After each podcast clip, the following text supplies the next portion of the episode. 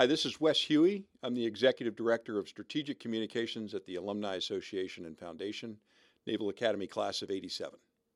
Okay, I just want to thank uh, Claude Bérubé and the Naval Academy Museum at Preble Hall for this opportunity to have a conversation with uh, Ms. Janie Mines, class of 1980, Naval Academy class of 1980, and Admiral Pat Walsh, Naval Academy class of 1977. Uh, I've known Admiral Walsh for many years. Uh, he was uh, my uh, mentor and also uh, somebody I admired a great deal as a, as a commanding officer of VFA 105, uh, the Gunslingers, back in the early 90s when I was flying F 14s. we cruised together on the USS John F. Kennedy, and I've followed his career ever since. Janie, I met more recently before she was selected as the 2021 Distinguished Graduate we had a chance to work together on a committee, and I got to know uh, Janie uh, in, both in terms of uh, the kind of person she is and the kinds of things that she cares about. Uh, one of the conversations I had with Janie was how important she felt her relationships were in helping her be successful uh, as a uh, as a person. And one of the people that she said was most important in that in in in that in that time frame was Admiral Pat Walsh, and I just thought that was really interesting. Uh, when you think about uh, Admiral Walsh and, and Janie Mines, on the surface they look uh, like quite different people. They, they come from very different backgrounds, have different have different interests, um, and and what you find out when you when you when you get to know both of them is how how alike they think in terms of uh, in, in, terms of how people lead, how people serve, and I'm going to give them give them a chance to talk more about that in a second. This conversation is part of what we call our Becoming Blue and Gold series at the Naval Academy Alumni Association and Foundation. Uh, we have a strong belief that one of the things that the Naval Academy is so good at doing is bringing people together from very diverse and very distinct uh, and unique backgrounds into an environment in which they are all required to uh, come together under a certain uh, mission and under a certain set of values. Uh, not to think the same per se, but, but at least to have a sense of uh, common vision, common wheel. Uh, and, and the Naval Academy is, I, I believe, one of the great, you know, the best institutions in the country at, at bringing very different people together and helping them understand that they have to work together. Uh, they have to bring the diversity of their experience and the diversity of their perspective together in order to make the team as effective as it can be. So, our Becoming Blue and Gold series is meant to tell, it's meant for our alumni to come together and, and describe it, who they were before they came to the Naval Academy, uh, describe what it was that made them who they are. Maybe it was their heritage group. Maybe it was where they grew up. Uh, uh, maybe it was the kinds of parents they had. Uh, but it made them very distinct. And then we have them describe what it was like to bring that very distinct background into the Naval Academy session uh, uh, setting, where you had to blend it with you know quite a few other different types of backgrounds, and ultimately come out of the Naval Academy prepared to lead men and women in the Navy and the Marine Corps. And presumably that experience that they had of of of uh, uh, of assimilating with all kinds of different other kinds of people at the Naval Academy made them lead in a certain way. And so when we first started talking about this idea, we originally started thinking about it from the perspective of, of a single person, a single person describing their experience when Janie started telling me about her relationship with Admiral Walsh, I realized that we needed to expand the scope of this conversation beyond just talking about to individual people and rather bring them both together to have them both describe the relationship they have with each other and how that makes them uh, the kinds of people they are. So, uh, all that is introduction to, to just hand the microphone over to, uh, to our very special guests. And what I'd like to do first, uh, Admiral Walsh, is just give you a chance to talk about that first part of your journey, uh, growing up where you did, you know, making you who you are. I'm just really curious about the kind of person you were when you stepped foot uh, into the Naval Academy in 1973. Uh, Wes, thank you. I really appreciate the way you laid this out and the way you started the conversation, because I I really do think there's um, a, a, number of points that you made that that describe the journey that we're on in the in the Naval Academy and the Navy career experience. I told Janie last week there's nothing that seems as long in life as plebe year, and yet there's nothing as short in life as a career in the Navy. In terms of just the um, the way you look back on it, it just feels like it's gone by in a flash. And you're asking me to think about uh, you know where I was more than 45 years ago, closer to 50 years ago, and um, a couple of things come to mind. I'm the oldest of six, and Dad was at a high school in Dallas, Dallas Jesuit. He ended up being there for almost 50 years, but he was a coach.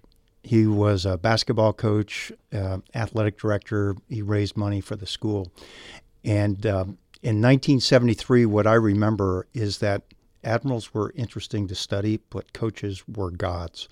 And and so that athletic model, that scholar athlete model, that stayed with me um, for a long time, and it's still with me today. So it left an imprint in terms of just how to look at um, the world of ideas, the world of operations, the idea of leading teams where coaches um, get the blame and, and players get the credit. I mean, that sort of uh, very generous, uh, selfless model is one modeled by my father.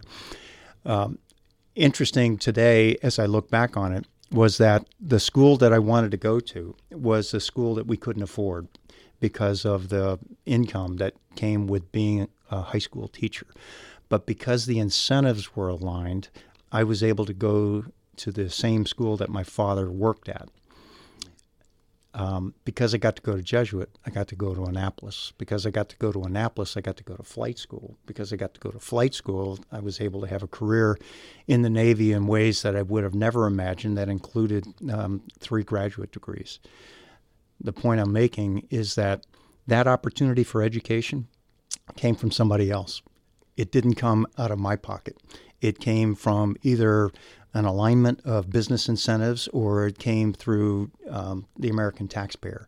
But someone who I didn't know invested in me. And I've always felt like um, that investment opened doors of opportunity to me that I would have never imagined, even what questions to ask. Thank you, Admiral. Sure. Uh, Janie, I want to give you a chance to talk about your experience uh, growing up. Who were you when you stepped foot on the Naval Academy in the summer of 1976?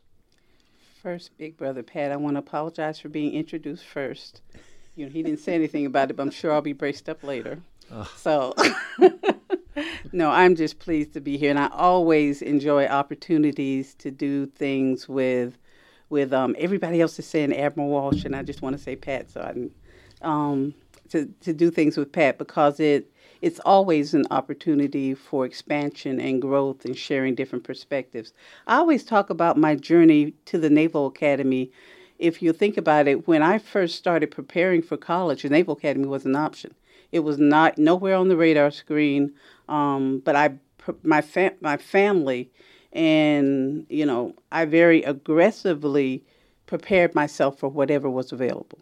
And so we, I came from a small community in South Carolina that was the site of the Savannah River Site and tritium production and scientists and engineers from all over the world. And you just had the opportunity for an outstanding education, took advantage of that.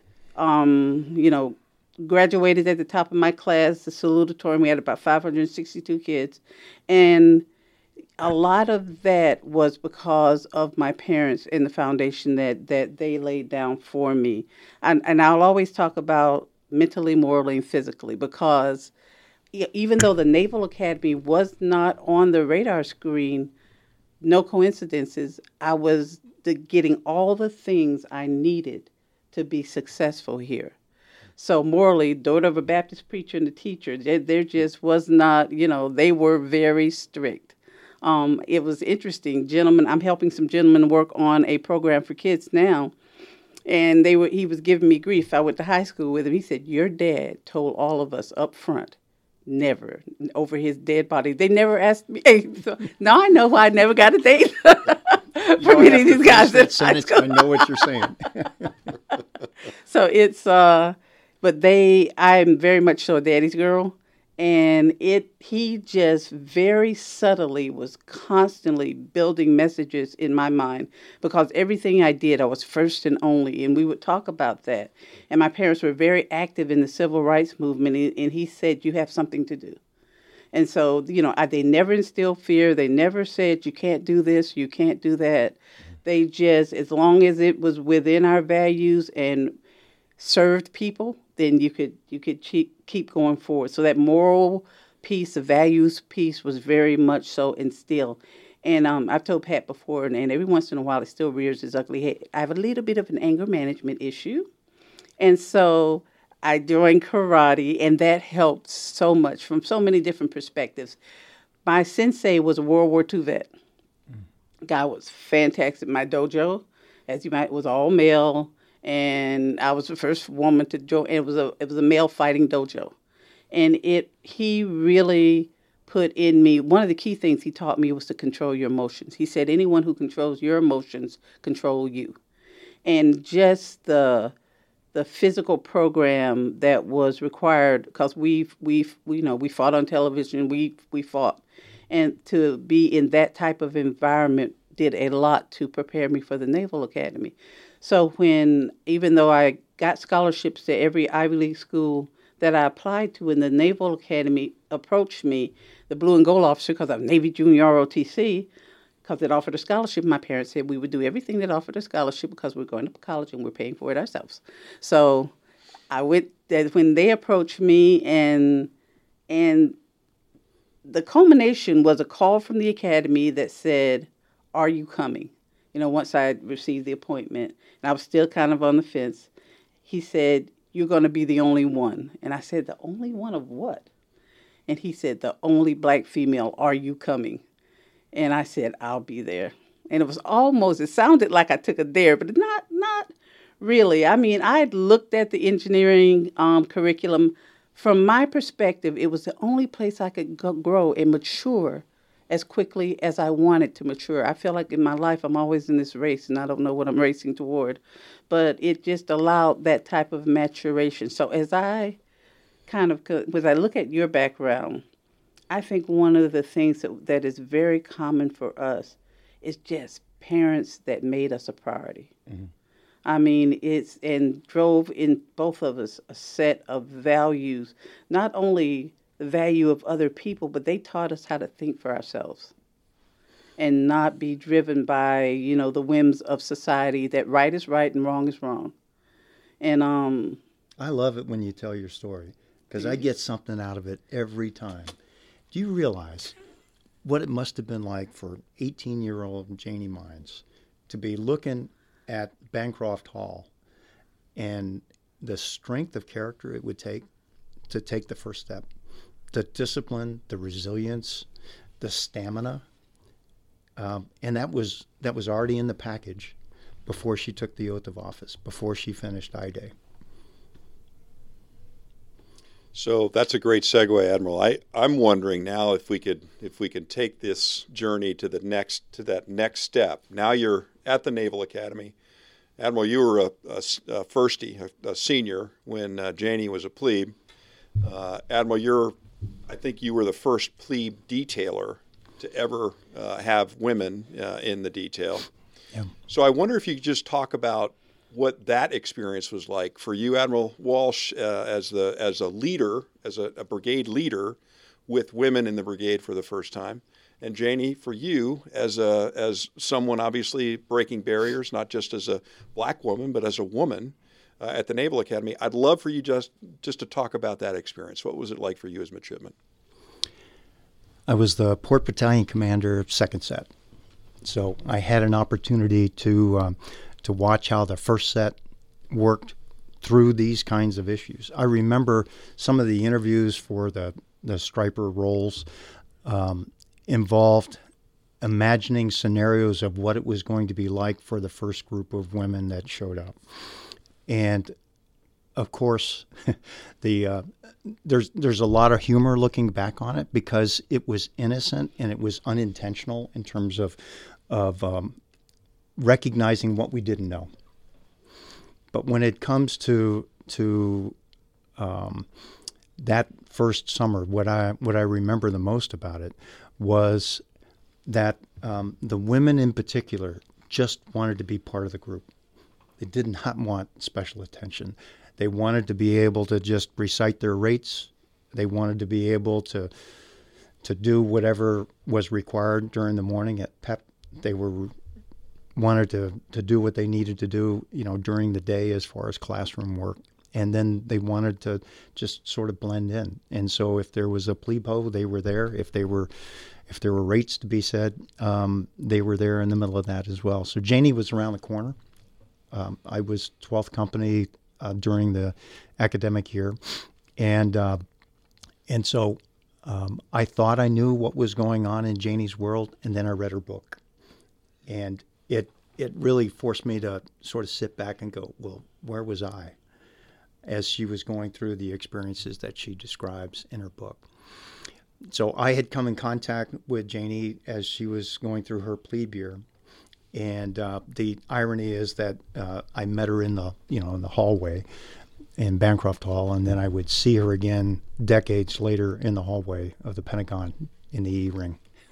You know, it's it's uh, Midshipman Walsh was someone that the women in general in my class respected because you know he was he was someone who you know who basically came across like you don't have to I don't expect you to treat them better, but I expect you to treat them the same. I expect you to be fair.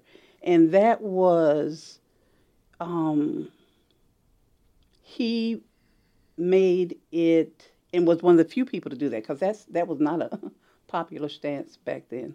Um, and it's so much so that I guess 30 years later, we contact him, my classmates, female, contact him about honoring him for having been the, the one midshipman we all agreed that took that stance, that said, just be fair.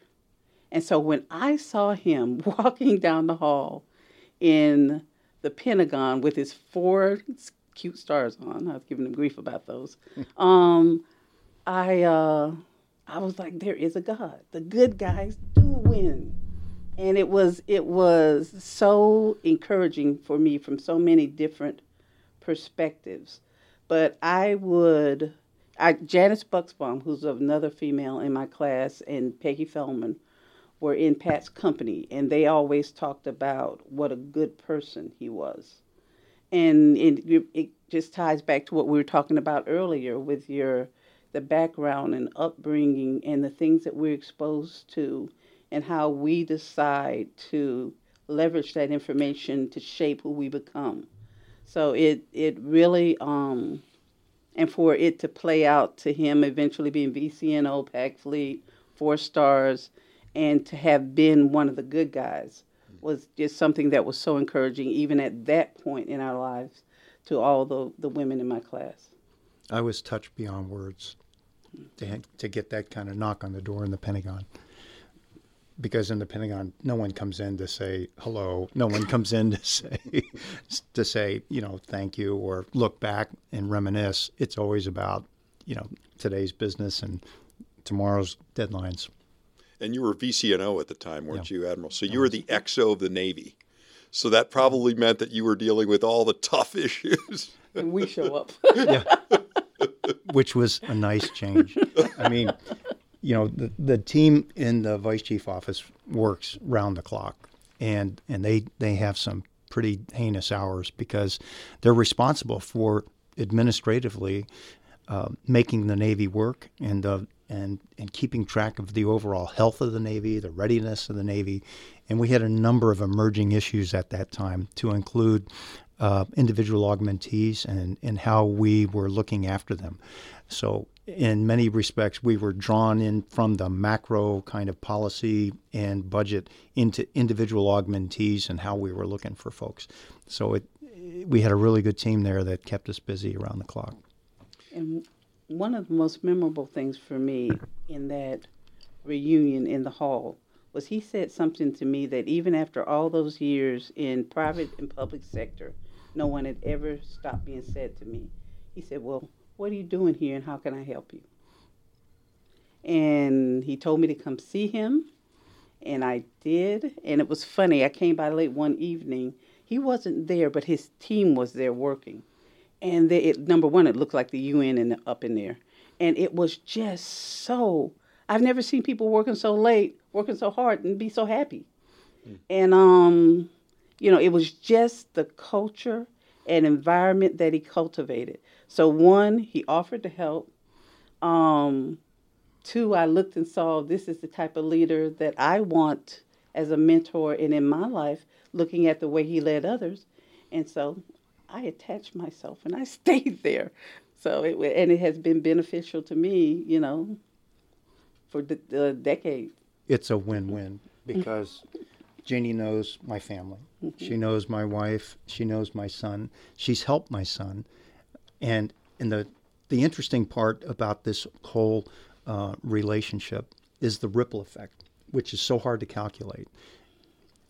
It's easy um, to to go broad strokes and easy to go macro when we're in these kind of conversations about coaching and mentoring, but it's the investment in the individual that gets the most impact because the ripple effect now is that we work together and and Janie is in you know the financial services kind of business which my son is interested in so Janie brings my son into panels to to talk about uh, a lot of the important issues that offer uh, a contextual understanding of what's going on in our communities, what's going on in our societies, with the backdrop being financial services mm.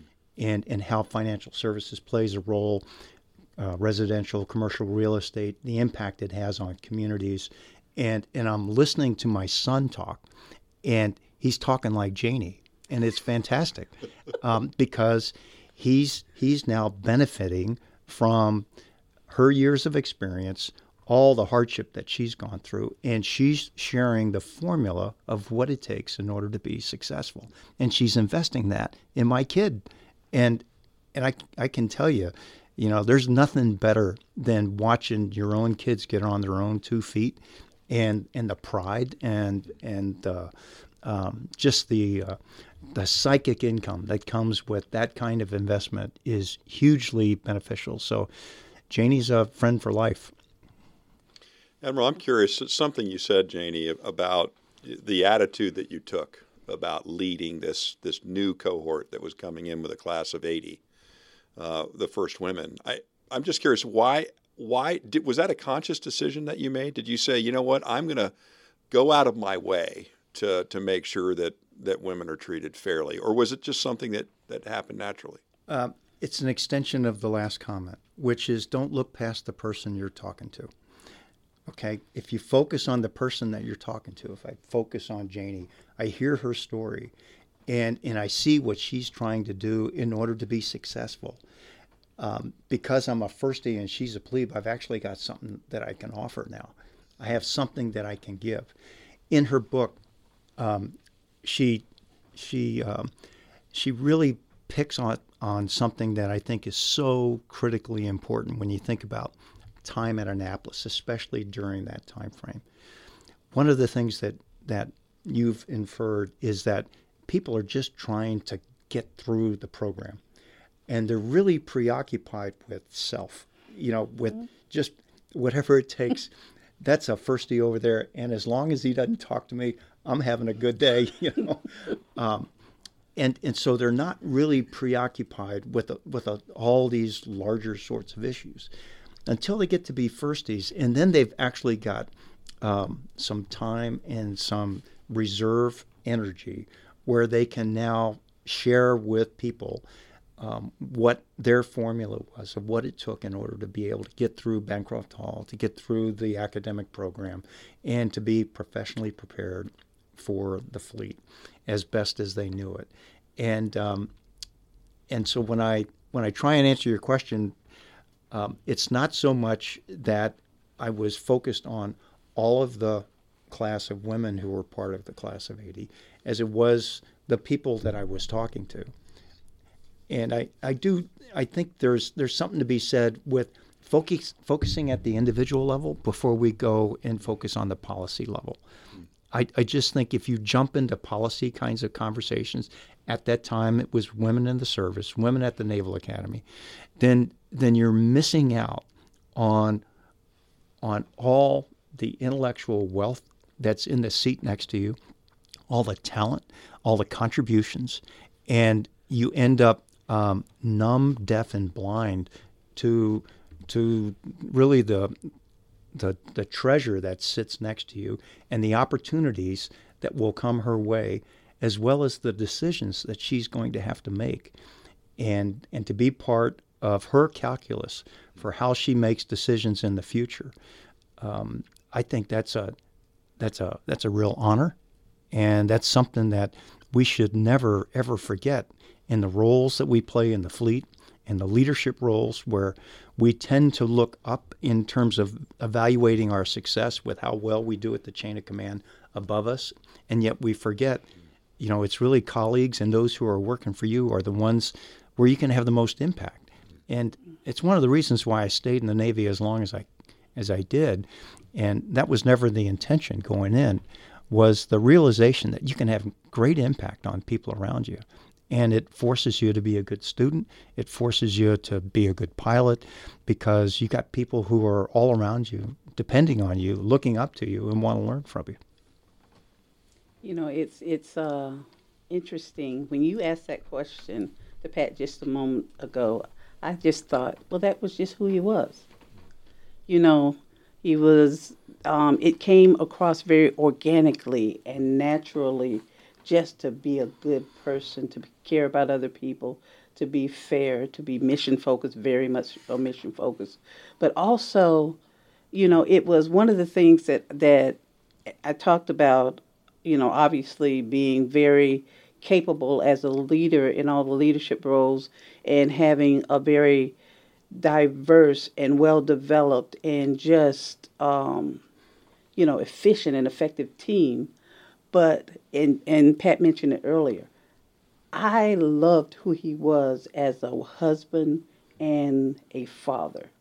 Talked about his family all the time, um, and how much he cared about them. And so to be able to balance all that, as I look for someone to be a mentor and to help me make decisions in my life, I just, that whole concept to me was just invaluable. And he he just has a I just love his family. He just has the most wonderful family in the world. Janie, I've heard you talk about this in, in other settings, um, but I'd, I'd love for you to describe this again because I think it's really amazing. It's one of the things that I think makes you really unique uh, and special as a leader, and that is just the way that you deal with with the adversity that you must have felt as a midshipman, but I'm sure you felt it since then. Talk about that for a second. Talk about you know how you how you center yourself and you keep you keep focused on the mission. You know, it's uh, number you got to know what it is. So we talk about keeping focus on the mission like we all have that defined and it's very crisp and we have a singular understanding of what that is. And quite often when I have conversations with people, um, I found out that my mission and their mission are two different things. So, um, um, so, so a lot of times we come to a common understanding there first. Mm. You know, what are the values that we have in common? It's the commonality. It's what it is that we're trying to focus on together because I really believe that empathy is a critical part of leadership. And I need to be able to hear different perspectives, whether I like them or not. Um, it's it's uh, because a lot of times in hearing it, it reshapes the way I see things. I have a um, mentee that is a uh, white male Naval Academy helo pilot, you know, and, and we were talking about something, and I said something. Um, I I forgot it some entitlement or something. Was, we were talking about. He goes, "I hate that word." I said, "Well, why do you hate that word?" And he explained. He said, "It makes me feel like people are saying I got something just because I'm a white male. And I said, well, look, look at me. How do you think I feel? I get that every, I get that every day. But what's most important, you told me that that word makes you uncomfortable. I'll never use it again. Um, we have the opportunity, like Pat said, when we meet people, when we talk to people, to hear them and to hear what's important to them and their motivations and what what is driving their behavior. I don't have the time or the, the energy to take it personally. There are things that need to be accomplished. Um, it's more important to me to understand them and why they feel a certain way and see if I can impact that so we can both stay the course and get done what we need to get done together. And to I I was talking to a group recently and there's this kind of you're gonna think this is crazy, but this game that I play when I'm sitting in front of somebody who's particularly difficult, I put my son's face on their face and say, How would I if my son were sitting in front of somebody behaving the way this person is behaving, how would I want someone to treat them? So it's uh, you know, I've always said lead with empathy, lead with caring, not not only lead as a leader, but start there. So if you mm. can do that, you can get past a lot of issues. I recently spoke at a gathering. Gentlemen wanted to speak to me. People kept pulling me over there to speak to him. I didn't understand why he didn't come up. Go over there. There's a big circle of people standing around. He's um, and he you know, when you see, remember in school when you had a big circle standing around, what that meant? There was a fight. People were coming. there was going to, you know, somebody, somebody's about to fight. I didn't even notice any of this. I, I had a, a flight to catch. So I came over there and they said he's a World War II vet. And, and I, you know, I was very enthralled with that. And I was so excited. And I said, thank you so much. And for everything you've done and appreciate you being here at this event. And, you know, I just feel like we all stand on the brave shoulders of the World War II veterans. And he told me how much he enjoyed my speech. And long story short, on my way back to the airport, I get a phone call from the guy that set up the meeting. And I asked the guy before I left if I could have a hug. And he, you know me, I'm a hugger. So he, he let me, um, he let me hug him and gave me a hug back. And the guy called me and he said, he kept laughing. I said, What's so funny? He goes, You just got a hug from the head of the regional Klan. And everybody was standing there expecting a fight because of who he was and the things he'd said in the past.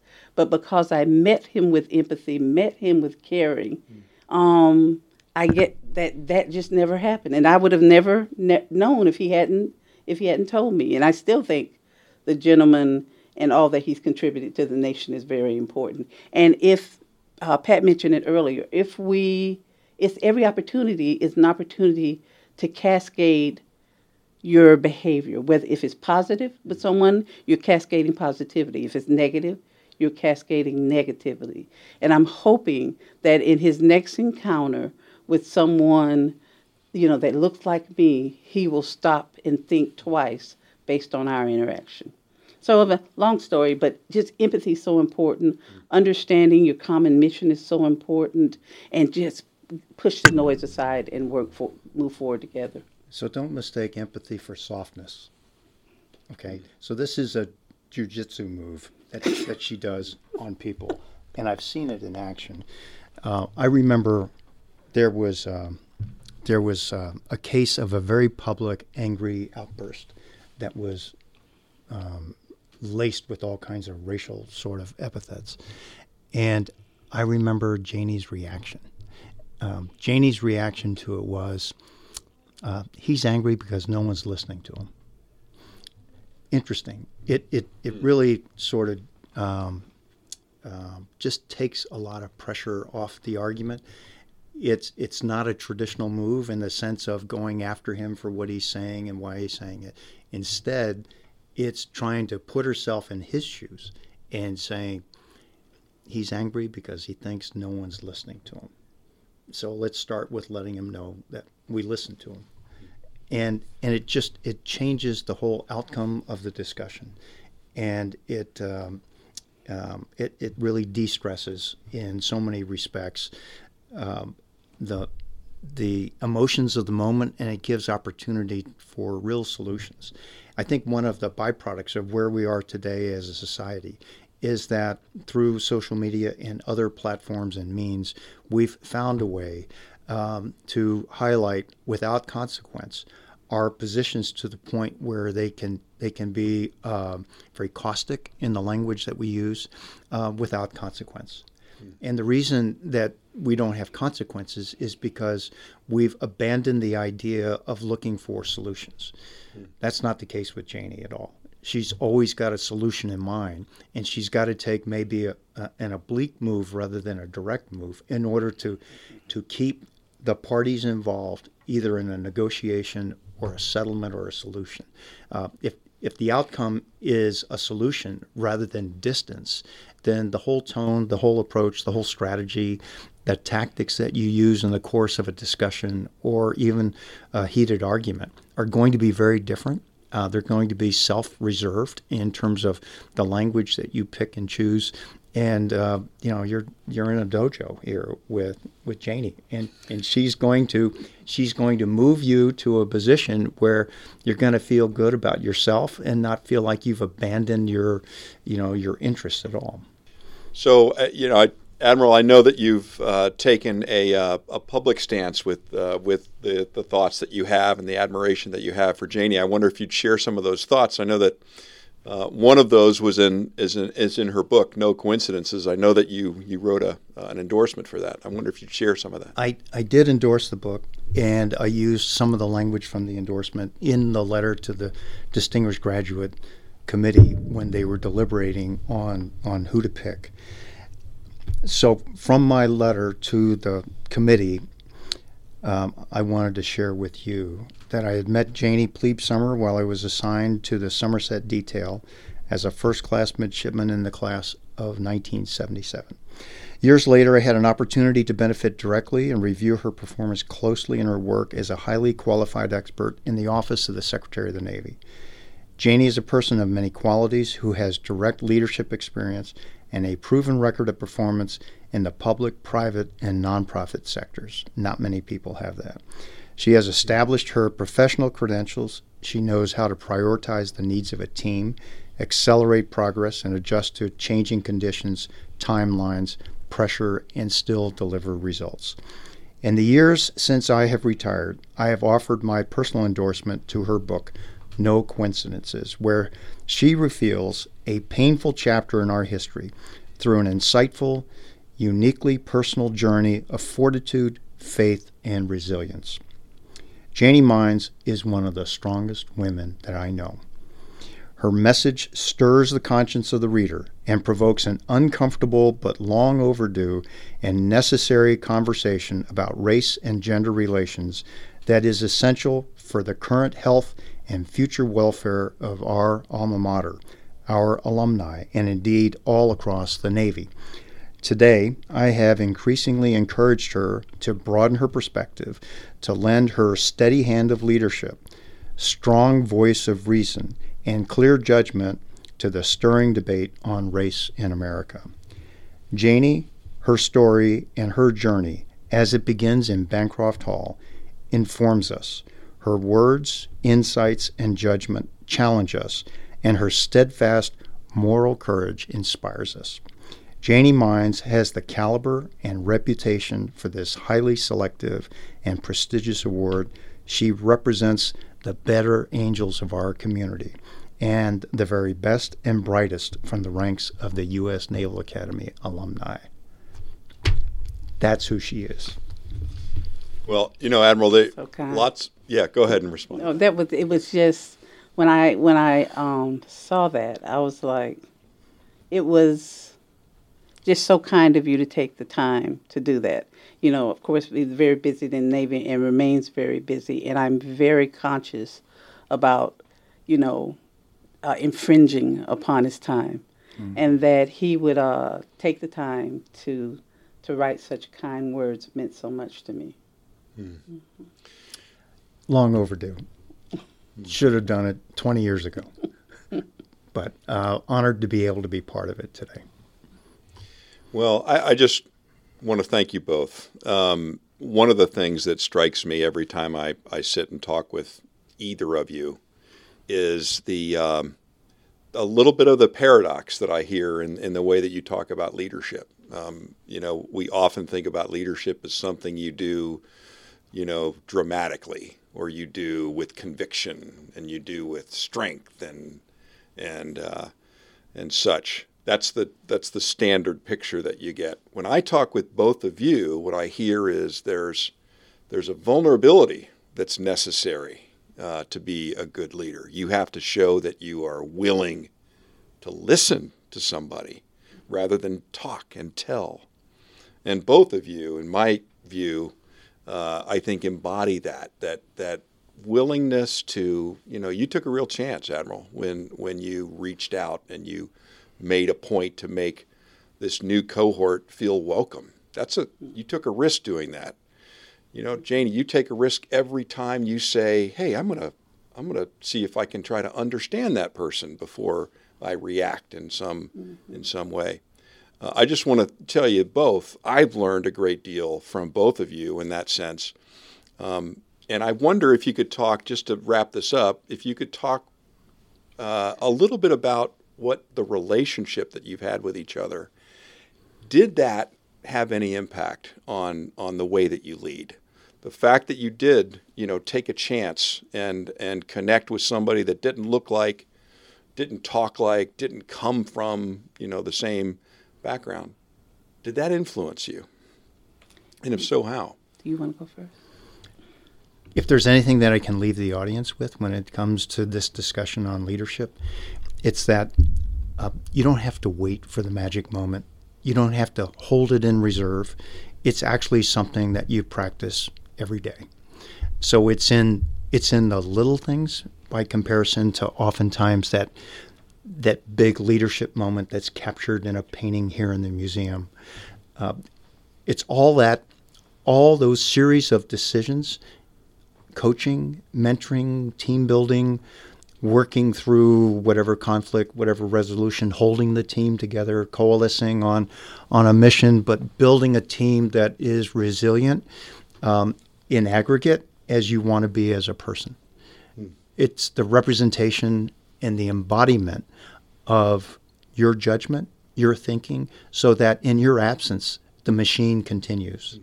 That people already know what your guidance is. People already know how you're going to react to a certain scenario that involves a certain person or a certain situation because they've seen you practice it out loud over and over again and and that to me is what makes a team sustainable and it allows for this notion of a high performance team continuing to perform at a high performance level because um, you can't start out that way you can't save up for that day uh, you've got to actually uh, put all that energy in motion every day so every day is an opportunity to build your team so they can respond to that big situation that's depicted here in the museum. Hmm.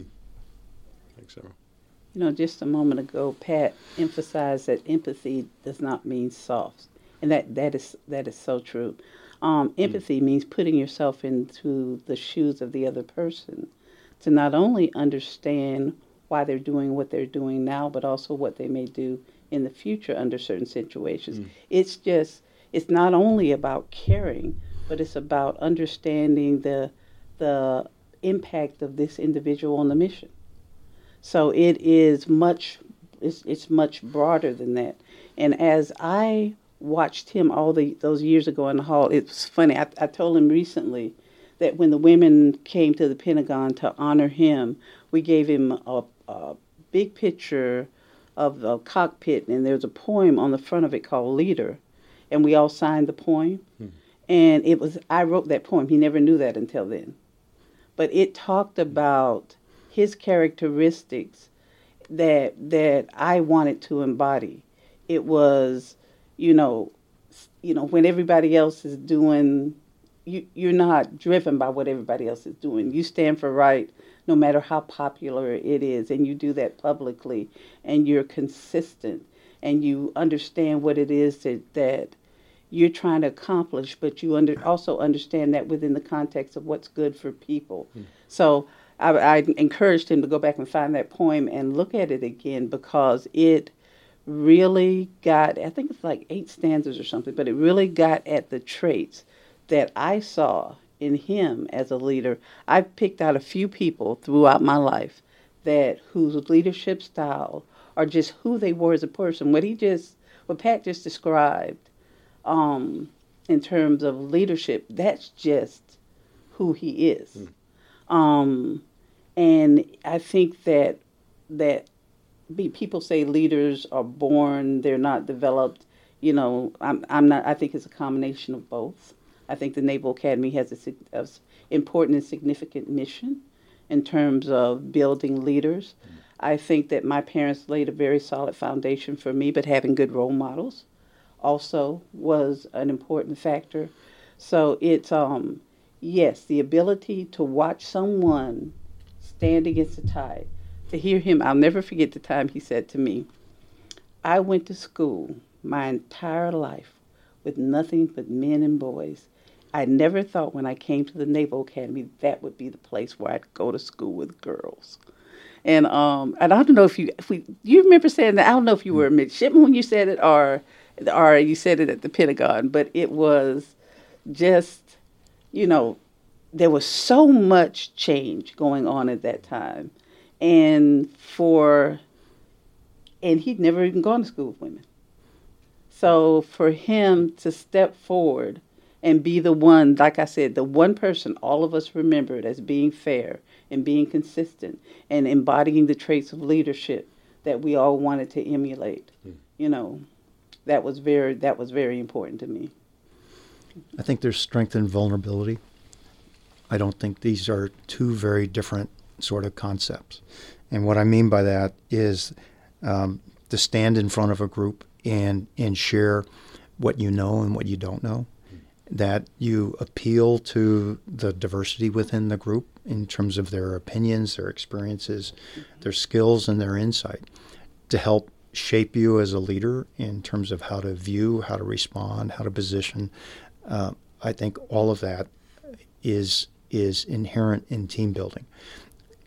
So we shouldn't put pressure on ourselves to, to have all the answers all the time, because that tends to put us out in in front of people with uh, a presumption about what we know and, and what we're good at.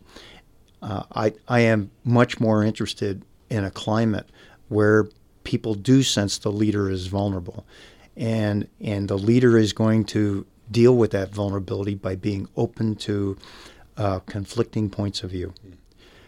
We all develop blind spots in time in in positions of leadership, and if you know that in advance, then you have to actively go after what is it I don't see, what is it I don't hear.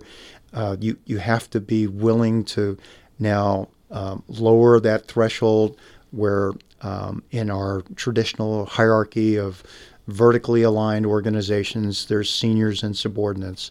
Uh, you got to help subordinates feel really comfortable telling you something that you don't want to hear. And if you can do that, then then they become stakeholders. They become very interested in the same mission that you're interested in. Uh, in the absence of that, they become very distant. And in today's email environment where we fire and forget, uh, we've lost the art of having a dialogue. And I think you have to demand a dialogue with people in order to, to really understand where they're coming from. Otherwise, otherwise people are content to go passive. And, um, and, and that to me is a, a very toxic mix that undermines the overall effectiveness of an organization. You know, it's, it's, uh but Pat talks about you know inclusive leadership and and um and having those types of conversations and interactions that you know they they build the skills of the people that are part of them. Mm-hmm. Um, they hear every on a regular basis not only what the mission is, but they hear on a regular basis how it's being fulfilled and what what role they play in the overall organization of delivering it. One thing that I've always believed is very important is being very intentional about those inclusive leadership opportunities, um, whether it be a stand up where we go through the plan of the day and talk about what needs to be done and who's going to and who needs help with this or and and, and that has been as Pat mentioned so helpful because so many you know it was a seaman one time in the back of the room that raised his hand that helped to solve a critical issue because he knew about a part that was in a corner in a storeroom that you know the rest of us didn't know about yeah. but he had to feel comfortable enough to raise his hand and make that point mm. and it is I uh, one day my division, the guys in my division, they were all guys back then. They uh, they said, "Ma'am, why do you always say please and thank you?" And I said, "Well, you know, it's uh, it's how I was raised, and it's a matter of respect. I respect you. I respect your role. I respect what you." And my senior chief said, "Let me let me just cut this short. It D show ain't because it's a request." And uh, it's I found that out the hard way, and I said, "Oh, senior chief," but it was it was. it was. Please and thank you doesn't necessarily mean soft. Right? no. it's just, you know, lead with empathy, lead with caring. And you typically don't have to go to the next level. But when you have to go there, you people know that it's being done out of their concern. We we we as leaders have all had to take people through different levels of um, behavioral adjustments, dealing with captain's mast, you know, all those those types of things. But if you have done it properly at the end of this process, number one, you hope you can prevent it. But if it just happens with this individual, they still say thank you. I've never had it where then they didn't say thank you at the end of the process, mm-hmm. even though they were getting because they knew you had invested everything you could invest in terms of helping them to turn their lives around. Janie, Admiral Walsh, you know, just thank you for, for this conversation. And, you know, thank you for the model that you've been for so many of us who are looking for that, you know, that good model of leadership. How do you lead in such a complicated world? It's a complicated world right now. There's a lot of uh, a lot of angst and a lot of animosity in society.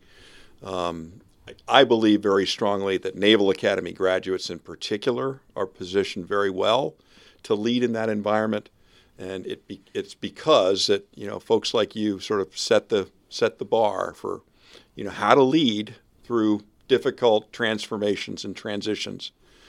Um, I want to thank you both for this conversation. Again, becoming blue and gold is is the theme that that we're uh, that we're trying to uh, inspire the stories of, of our alumni from across the across the world, actually, uh, to come and talk about what it was like for them uh, to come into this environment that's so unique, and then go out into the world and lead and serve. Um, I want to thank you both for being a model of that. Uh, I'm Wes Huey. I'm the uh, Director of Executive Communications uh, at the Naval Academy Alumni Association and Foundation. I want to thank again Claude Berube and the Naval History Museum at Preble Hall for, for this opportunity to partner.